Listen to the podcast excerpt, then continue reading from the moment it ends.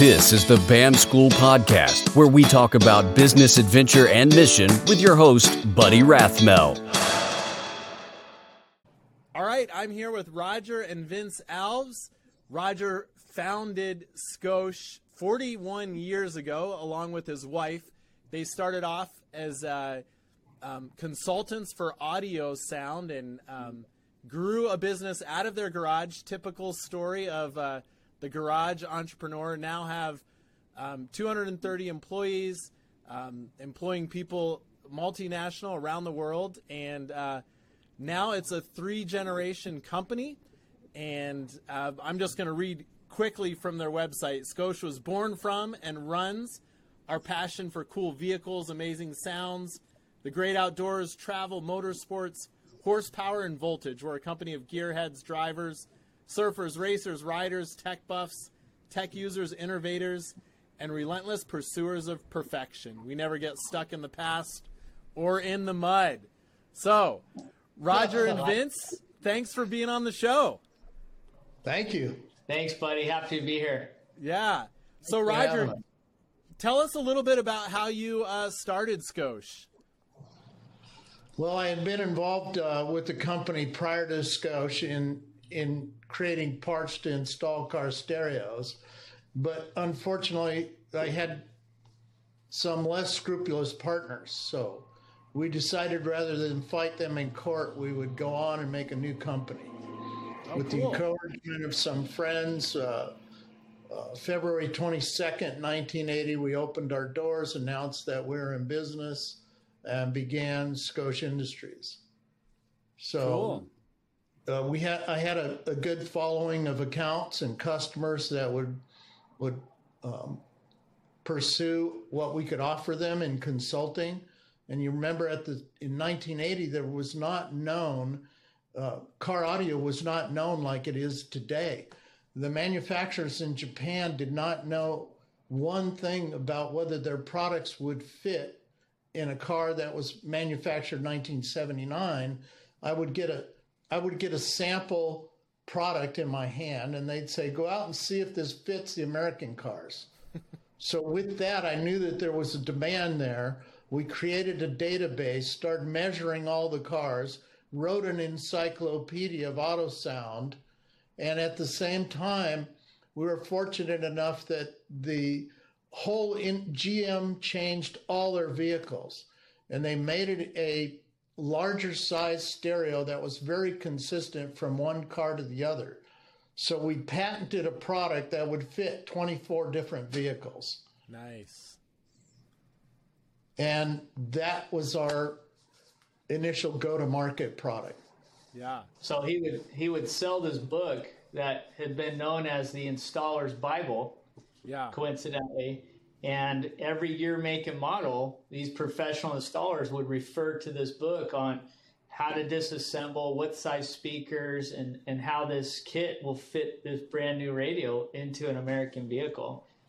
So And this was back in the day when the first thing you did was put a new stereo in when you got a car. You know, that's that's the first thing these kids would do. So it was a huge, I mean, it was a huge problem solver for the market.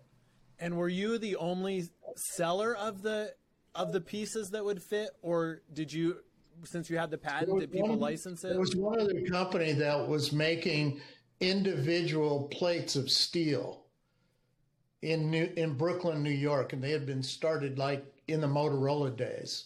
That was our competitor. But up until then, with our product, which was so unique, is that it was injection molded and had multiple tabs uh, for installing multiple vehicles. And Cool. so we made a series of those. Those later became uh, kits for install a do-it-yourselfer, which went into Radio Shack, which went into Kraco, which then born became the Walmart set. We went into Walmart in 1994, and we're still in Walmart to this day. Cool. Well, back up a little bit. I I heard uh, Vince tell me the story of how you came up with the name, but tell our Oh, listeners yeah. the story of how you came up with the name. Yeah, so my wife and I were in, in Santa Barbara getting ready to start this company. We went up for the weekend, which is about a vacation for us at the time, and uh, and we're thinking of names. So my wife's name is Scotia. I call her Scosh, and that sounded a lot better to me than Avco. I agree. I just couldn't get the spelling on the back end of that. So we're coming home down the coast, and there's a Porsche 928 in front of us, and I said, "That's it, S C O S C H E." There you go. That's cool. There's so you got name. you you got the premium uh, wife and the premium vehicle, and you made your premium company name out of it. That's it. Great. Well said. Well said. So, um, we talked before we got on the air about some of the challenges that you faced, but what are what are some of the challenges you faced in the early years of growing the company? Well, there are always challenges, and I wanted to really stress with your your audience out there is that you know you speak about life balance. The life balance that I that we had for many many years was being able to see the kids play soccer. Yeah. But some of the real struggles we had with the company starting up is making payroll. Yeah. I can make I, I can remember a time when we had to get a float from the bank to make the payroll. My wife was always stressing payroll. We would go away for a weekend and she'd be doing the books and I'd be trying to find something to do down at the beach. Uh, one of the other things was how do you tool? How do you raise money for tooling? Yeah. to make those injection molds. Well, as it happened, uh, I had an association with a man named Klaus. Klaus had an injection molding company, and we protected him from the last group of partners I had who were not going to honor their debt to him. So I was able to see that in a chapter settlement of the creditors that he received all his monies due. So he we became uh, very good friends, and he offered to put up tooling for us and amortize the tooling rather than ask for uh, payment. So up until recent years, we would tool a kit or a part, and then we would pay 35 cents amortization until that tooling was paid off. Yeah. And that was a, a part of uh, the struggle starting is how do you get maximized resources to produce maximum product? Yeah. So you want to leverage yourself as much as you can to grow fast. Yeah. But I love I love the part about you taking care of him, and then he he became the bank for you when you had no one to go to, Exactly. and that that business partnership lasted decades. this building we're in, he initiated the build. He financed the thing, and we bought and we took a third of it. We were because he was such a generous man for virtually nothing down. Wow. And that's that's years later. That was 1997. So you went from 80 to 97. Another big struggle in the early days was we could not get financing. So we researched 18 to 20 banks Wow. and all said no, but one. And we were able to get an SBA loan. Now, the CFO I had at the time, her and her husband happened to be investors in this bank, I guess. And as it turns out that we ended up with that bank, a local bank in town, they put together an SBA for us. And to this day, she won't take credit for having anything to do with that. Yeah. And then, of course, in recent years, you can't speak of tough times without speaking of the corona. Yeah. So there's always something. Well, and and talk with us for a, a minute about. Um, I know you guys do some manufacturing overseas, and then the Trump tariffs hit. Talk with me of how I I had a couple of friends who had businesses that were just slaughtered by the Trump tariffs. Um, How did you how did you guys get through that even before Corona? Well, about in 18, the tariffs came July of 18. I frankly didn't believe that it was going to happen without some kind of notice, without some kind of Heads up. heads up so we could possibly work our way around it. But they hit in July. We happened to be in the middle of a sale of the company at that time, and it killed it.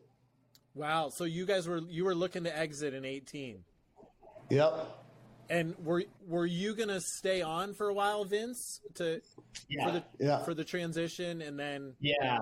a couple years? Yeah. I mean, we didn't want the company legacy to just, we weren't going to just flip and get out and go to Hawaii. We were, my brother and I were going to stay on, run the company and, you know, and, Yeah. uh, obviously let him, let him go to Hawaii, but he'd still be involved. Don't kid Yeah. yourself. He's, Yeah. he doesn't know anything else. Um, this, this is who he is. So he still Yeah. loves getting in here and stirring the pot. So, yeah. but yeah, the tariff the tariffs came fast and furious, and it blew up that deal. And we rolled up our sleeves. We all got on planes, and we took our best people, and we went and just turned over stones in in Vietnam and Philippines. We looked back here in the U.S.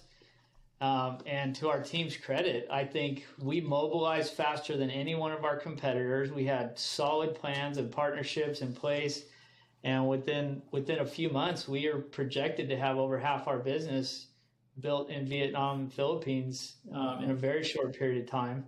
yeah.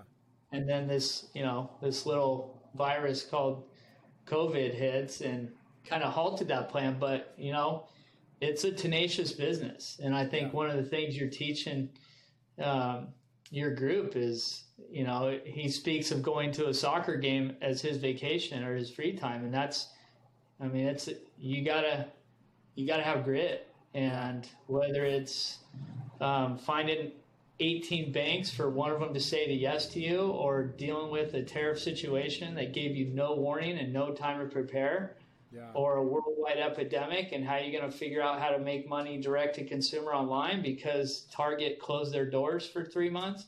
Yeah. It's it doesn't matter how you fill in the blank. It's there's always going to be something there, and you got to have passion, and you got to be able to attack it and strategize and surround yourself with good people to go get it done. And you know, so far we're still having fun. Yeah, Vince made a point of surround yourself with good people. That's like rule number one. Yeah. Yeah. So I don't know if I answered your question, but that was yeah, fun. no, that's great. So, what are the what are your what are your guys day to day roles right now? What do what do the two of you do? Oh, official roles or What do you Yeah. really do? yeah.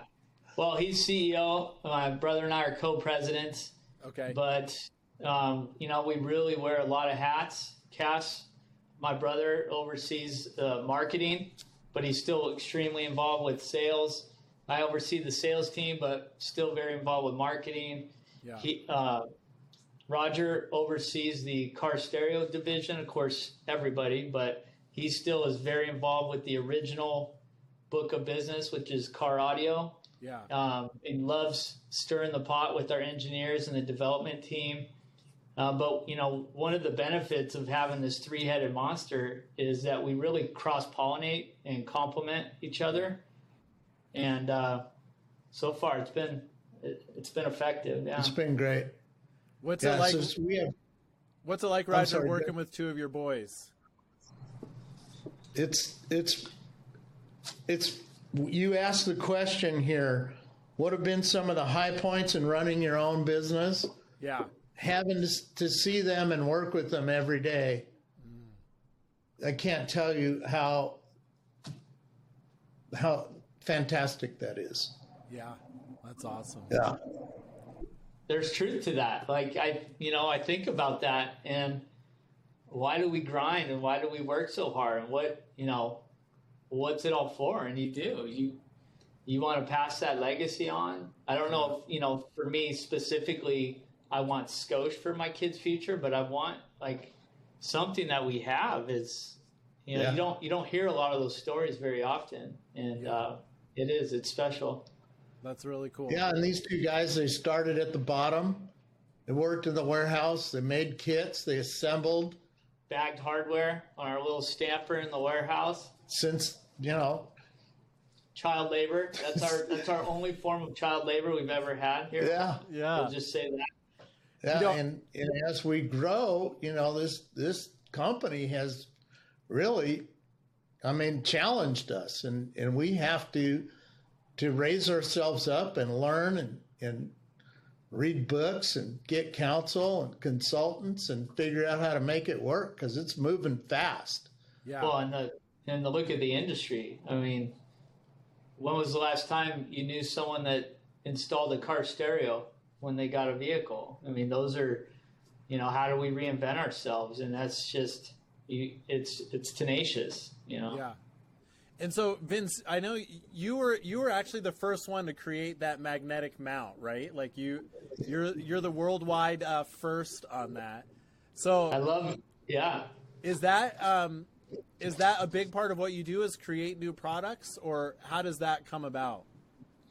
Yeah, so we have a product development team, but product ideas a lot of times will come from us where we just we're tenaciously looking at competition.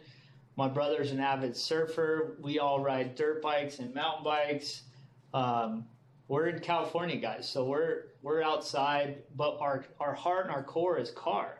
Yeah. so whether you're a truck guy or a car guy we're we're always looking at what is the new phone like uh, what's the new gopro like how do we use it what's missing in the market or how uh, how can we have a better customer experience, whatever your lifestyle is, with an accessory that can come from Scosche? So we're just we're just wired to just think like, what could be better about this situation, or uh, why did Apple remove the headphone jack, and what can we make that will solve that problem for someone who didn't like that move? Yeah. You know, and and uh, for us, it, you know, we did mounts for back when GPS was hot. There was a $500 Garmin GPS yeah. unit. And so we made these uh, window mounts and vent mounts that had you know grips on them and would hold your $500 GPS unit. But it, it was it was never something that my wife would put in her car. It was clunky, it was big, and they bounced and they took they blocked your view. And you know we sold hundreds of thousands of them for many years, but it just was something that was like it needed to be fixed. There needed to be something that was sleeker and better. And I'm and we are just always searching in the market, listening to outside perspectives on how we can be different. And that was just something, you know, Apple just came out with magnetic uh, keyboard or uh, iPad covers. Yeah. And and it was really cool and it was just seamless and just gave you that click feel and it felt very high end, and it was just bothering me that we couldn't apply that to something that we made, you know. And so it challenged our team, and then one day it, it clicked, and we just went full. We put all our resources. That was at the same time we decided to get out of the case business because we were we were making some of the coolest iPhone cases, and we'd go to ship them at retail, and nobody bought them from us. Yeah. And we spent all this development cost yeah. and tooling and we'd have you know advanced information but we didn't really know 100% about the, the form factors from apple. So we would we would risk build and we'd bring in 10,000 units to make sure we had cases the day apple announced their new device. And still people just didn't buy our cases. And we'd have this whole team spending all this resource and energy developing these really cool cases that didn't it was less than 1% of our business. So once we came up with the Magic Mount family, we took that entire team and dedicated them to doing something that we're better at with a huge ROI upside. Yeah. And it, it really completely changed uh, the company. Cool. Yeah. And it's so, been, you know, it, I love hearing stories, you know, pulling up to a stoplight and you look over and my son says, Hey, dad, that's a Scosche mount on the dash there, you know, and it's pretty cool. Yeah. Going going from someone that we couldn't we couldn't beg people to buy our cases from us, but now you know you drive down the street and you, you hear personal stories of of how much they love that just seamless click of your phone snapping to your window or your dash. You know. Yeah, yeah. I told you I, I emailed you that my brother-in-law who works for the Virginia State Police he has he has one in his big old you know state police truck and I love it. Yeah, I love those stories. I always That's tell people, largest- yeah, I, I know the guy that invented segment that. company. I'm sorry, what did you say, Roger? I say it's the largest segment of our company, Cool. the mounts. Yeah. And now we're making wireless charging. Also, like Vince observed his wife using the mounts, I observed my wife using wireless charging with the Mophie case. Yeah. And I knew that at that time we should really devote devote more of our resources to wireless charging. And I was totally behind it as soon as I saw how much my wife liked it. So do you is that one for the office? Is that charging there, the one that you just stuck up? No, this one's not charging, but we have them that charge. This one over here is. Can you see over here? No. No. I, I can't. But so that's cool. Like I'm gonna buy one of those. Like I I need one. I we have them that charge just like that. yeah, that's what I need right next to my. So I didn't even know that item existed yet in the world. There you go. So So this is an iPhone 12, and we have the uh, Mag 4 charge coming. That is the fastest charge to charge uh, iPhone 12. cool. We'll make we'll make sure we'll make sure and take take care of you, buddy. So you let me know what Don't phone worry. you have. Yeah. Yeah, I'll link. I'll put a link in the um, the show notes to that product since we uh, talked about it. Excellent. Can I can I go back a little bit and talk Sure. about product development on that level? Yeah. One of the one of the things that you know you kind of have a target when you have a company, you have an idea, and a lot of those ideas are outliers that are kind of fantasies or what if this. But if you have, I don't, if you aim at the target and not at the bullseye, I think you have more success. Hmm.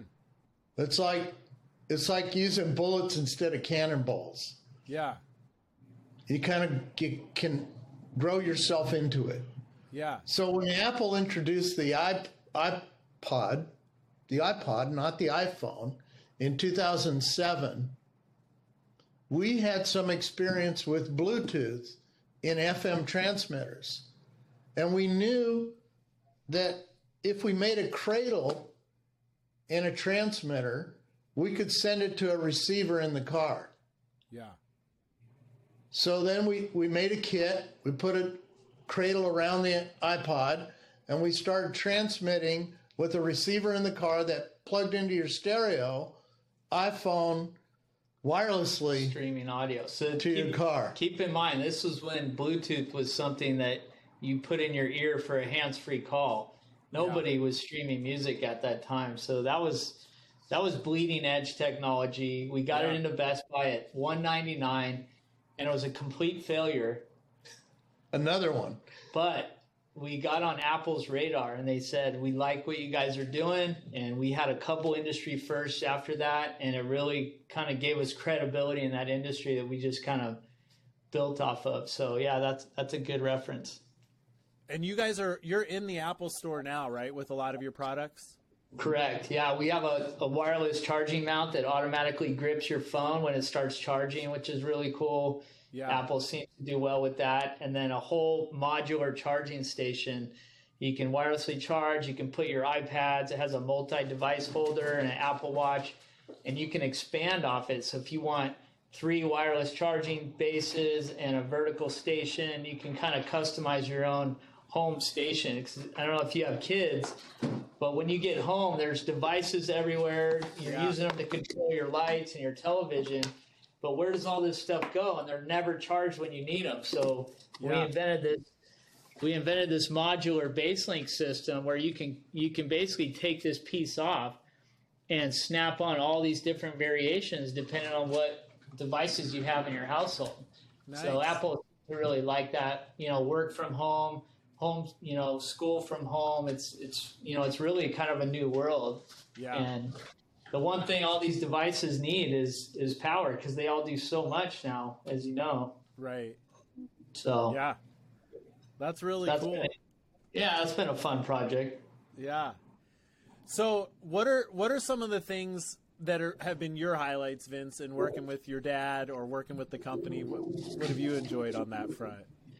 Oh man, uh, just having the freedom um, I, I think when people ask me, what's your one recommendation as an entrepreneur, what would you tell somebody? And it's the freedom to fail. Yeah. And the, the one piece of advice he instilled in me was fail your way to success.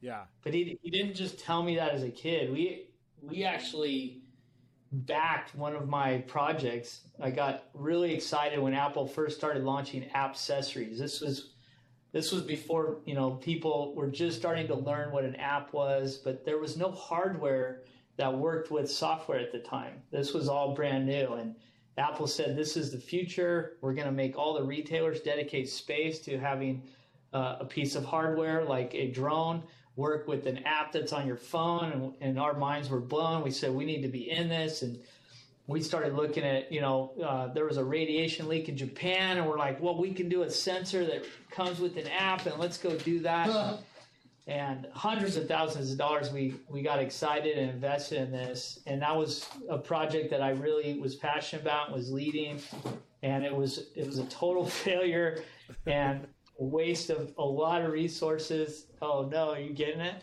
So this is. Uh, I had a great. Uh, I had a sample. So Nice. we called it. We called it the RDTX radiation detection for iPod and iPhone. Yeah. Really nice packaging. Never want to see that again. It had a great app that located where the radiation points were. Yeah. It's a beautiful part. That so that was a lesson, and we're really good at the hardware, but Yeah. we were we really didn't know what we were doing on the software side, and it it was a very good education, but it, was it, our resources could have been better spent in working on areas that we're really good at, Yeah. and that was an expensive lesson for me. So, um, but the freedom to fail, dust off your boots, get back out there, and then you know a year later come out with the Magic Mount Yeah. is you know I never would have invented the Magic Mount if I was stewing over that failure. Or if I didn't have the freedom to fail with that radiation accessory, Yeah. um, and so just uh, just the process of being able to create something and have it fail and then get back out there and, and start again and then have it be successful Yeah. and then change the product throughout the development process and then go sell it to our customers and then pull up to a stoplight and have my son tell me that that's our, that's our mount on somebody's car next to us you know it's yeah. that's i mean uh, it's a long answer a short question but that's that's what i really enjoy is That's just seeing cool. that come to the market or hearing a story from you that your brother-in-law was bragging about this mount you know and it's like that's cool i, I Yeah. love hearing those stories Yeah. So Roger, would you say the the um, radiation detector was that more of a cannonball kind of thing, or like even though you gave him the freedom? Yeah, that was one shot, cannonball rather Yeah. than baby steps. Yeah. But it was it was a time slice. Sometimes you have to come to market. It was a big risk, Right. but you know, if you have enough gunpowder, you can do it. Yeah. You know, if you if you have the reserve and and you manage and and you have a good balance sheet, you can invest in those kind of things. Yeah. and some, so we yeah. have done that recently. When we're in health and fitness now, we have a heart rate detector. That's uh, the most accurate heart rate detector. So you you don't need to wear a chest strap anymore. And we've invested in dash cameras. We have a little dash camera division going on. But you really have to diversify or you die. Yeah. But what we learned on the heart rate monitor is we made the hardware work with every fitness app that's already on the market that you already lo- know and love. So if you're a runner, you use Runkeeper. If you're a bike rider, you use Strava. And we didn't pretend that we were an app developer. We just know that we make hardware really good. Yeah. So the lesson, the lessons we learned from previous Like RDTX. app, the lessons we learned from that failure was Yeah. let's just do what we're good at and make sure it works with everything else that's out there. And it's it's our number one seller online to this day, even though it's technically off brand for Scosche because it's not in the car, but it's in the health and fitness space. But it's been a huge success. Uh, you know, so it- Part of our Bluetooth success. we kind of innovate our way into different categories, but still try to be core to the brand. And that one seemed to work for whatever reason. So. So, who gets to drive the uh, BMW around, and who drives the Jeep? well, we do like cars. I got to tell you. You know, nowadays they're they're always touring somewhere, or uh, we have a lot of really fun ambassadors that it, it looks like we're having a lot more fun uh, than we actually are. That's actually other people having fun. Yeah, exactly. Posting on behalf of our social media, which we really appreciate because yeah. if I posted something, I'd get like 10 hits. But when these guys do it, you know, yeah, it, the ROI is definitely there. But um, after a couple years of showing, we get to play around with the vehicles a little bit, which is always fun. Yeah, cool. I drive around a 59 Apache. Yeah, Oh, wow. nobody touches that but him. Yeah. Nice. That's fun. Well, um, what do you guys see as the future? Whether you know, are you are you going to look to to sell after you like negotiate the next year or two again? Or You know, that's a good question. There's, you know, there's companies that come to us every year, three, four a year, yeah, and we always learn something when we entertain those conversations. But, you know, right now we're just um, dealing with our bottom line and Yeah. making sure we're capturing market share. And so far it's been working. So we kind of got distracted through that process and it wasn't really fun. yeah, So I think right now we're we're just you know enjoying creating jobs for the people that work for us, and we we're paying for our lifestyles, and you know we're reinvesting our profits back into next year, and so right now we're not really entertaining that. You know, Yeah. Still licking our wounds a little bit, maybe I'd say, but uh, yeah, yeah. It's it's been a, a crazy couple years for for everyone. I think. So, for sure.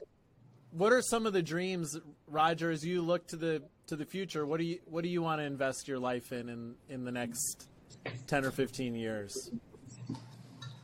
Well, I'm I'm not going to um, to not invest my life here Yeah, as an overseer. So I, I do spend a good amount of time, three days a week in the office. I think. Are you referring to? Um, other than that, obviously, yeah, um, devoting my time to the family as we do with the grandchildren and and maybe arranging a few more family vacations if we can pry ourselves out of here. yeah. Um, yeah. So Yeah. That's great to be able to have the freedom where the Lord takes us. yeah, to invest in that. How how would you guys say your faith has impacted you in in leading a business over the years? Oh, that's great. Let me take that one. You you can go ahead and then I'll answer one right behind you. Yeah, so it permeates throughout how we manage people, whether it's our employees, how we relate to their struggles with work, family, environment, um, our vendors. One thing that a lot of our competitors do is they'll promise the world to a supplier and negotiate a really good deal for them, but never come through with their promises. And that's a very short term plan. and It's not an honorable plan. So, you know, one thing we were taught is you pay your vendors and and we challenge our suppliers. You know, we're we're not easy to to work for, but we're always fair. And if we say we're going to do something, we pay on time and we follow up with our promises. Yeah. And and then that follows all the way through to our customers. You know, you go to trade shows and we have 20, 30 year history with some of these large accounts. And and they know when we say we're going to do something, we'll honor it. And we'll also take them out to a really nice dinner at a trade show and, and talk business and talk families. Um, but after that dinner's over, we're going to wish them good night. And if they want to do anything that's um, questionable, that's, you know, sometimes they'll leave our dinner party and go to our competitor to, to go to a trade show shenanigans. And they'll know that we don't stand for that. And they never, you know, we've built such a reputation that they would never ask us to do something that would compromise our morals. So that over the years, that reputation, it, you know, that got out there with our customers and it gets out there with our vendors. Yeah. They know that, oh, this is a Scosche team. Don't ever offer them anything that's, you know, not, not kosher or not honorable. And they don't, that's just not who we are. Yeah. And I think in the short term, sometimes we may have lost some deals over it, but in the long term, it's who we are, and and we're not going to compromise on that stuff. So whether it's a vendor or a customer, that's you know, um, I think it speaks to people, and and it's our testimony as ambassadors. Whether uh, we don't, you know, we're Christian, but our employees aren't forced forced to be Christian, but they know when they work here, this is what we represent, and you're part of the team. So yeah, they know on that subject. They know that they're working for a safe place. Yeah. They're working for somebody who has integrity and a testimony. Yeah. We live the testimony. And if something happens with their families, they need to take leave of absence. It's still a family environment, and we always want to protect that and support that, you know? Yeah. Um, but we also ask a lot of them. You know, we all work really hard and, and we try to lead by example, but uh, the important stuff, you know, we, we really try to make sure that we come across as ambassadors for Christ. Um, whether we say it to them, you know, yeah. California, you get sued for saying you can say anything but Jesus. Yeah. But uh, yeah. We yeah. try to live it and, and we try to represent as much as we can. So, yeah, our company verse is Colossians 3 23 and 24. Work heartily for the Lord. Yeah. That's great. Yeah, I think it's um, it's really cool. Um, just when you see that come out of a company where, you know, you even when you talked about like way back in the beginning, the company started because of integrity and not wanting to do things not the right way, and to see that maintained over forty plus years is really cool. And honestly, probably part of the reason you survived all those years. You know, like the integrity. Probably there was probably things that you know, Roger. If you didn't have integrity over those years, something would have happened. You know, wouldn't have got the bank yeah. loan. Wouldn't have got you know whatever the vendor you needed or. Um, mm, so that's exactly. That's, that's, really cool to see that. Um, yeah, just that legacy yeah. that you've left in running running a business with integrity. That's pretty cool. Thank you. Yeah. Um, yeah. So, um, Vince, what's what's some of your what are you looking forward to see as your legacy? Your dad has um, a lot of his legacy and his company and his family. What are what are you looking to leave as a legacy? Yeah, it's such a big question. You know, sometimes we're we're we're so in the weeds. Yeah, you know. Uh, but you know, I have two teenagers now, and yeah. and I a lot of the same legacy that he left of of integrity, hard work, but pro- you know also life balance. Um, you know, I feel like his generation, it's all about you just work and provide more for the next generation. And then you kind of see this generational slip of lack of hard work, but you know, or Gen X, I feel like we're kind of in the middle. And so I still want to, I want to instill those things in my kids. Um, but I still want life balance for them. But I would love just being in their lives and yeah. still having fun with them and, and seeing where they go, wherever their passions are. Yeah. Um, and then also, you know, I have a passion for mission, right? You know, I started out before a career uh, on mission in Portugal. Uh, now we support different missionaries, and I still have a heart for that. Um, but eventually, I'd love to travel with my family and do special trips to continue that um, that desire to just get along board with other people doing great things and and yeah. support them and go experience different cultures and see where the need is and um, but you know bringing my kids along with me to, to yeah. go do that and just get that outside world perspective do something good but still um, still wrap that into your life and and follow their passions and uh, yeah you kind of have to do that by example so you know finding the time to free that up and go on a trip once a year once every two years to kind of activate that mindset yeah. you know that's thinking out loud, that's kind of something I'd love to to do more of well, long like. Thailand and Kenya. Thailand, that was you know still to this day, um, that was one of my kids' favorite trips. You know, Yeah. um, and I recently took a trip with my daughter to, to Kenya, very similar.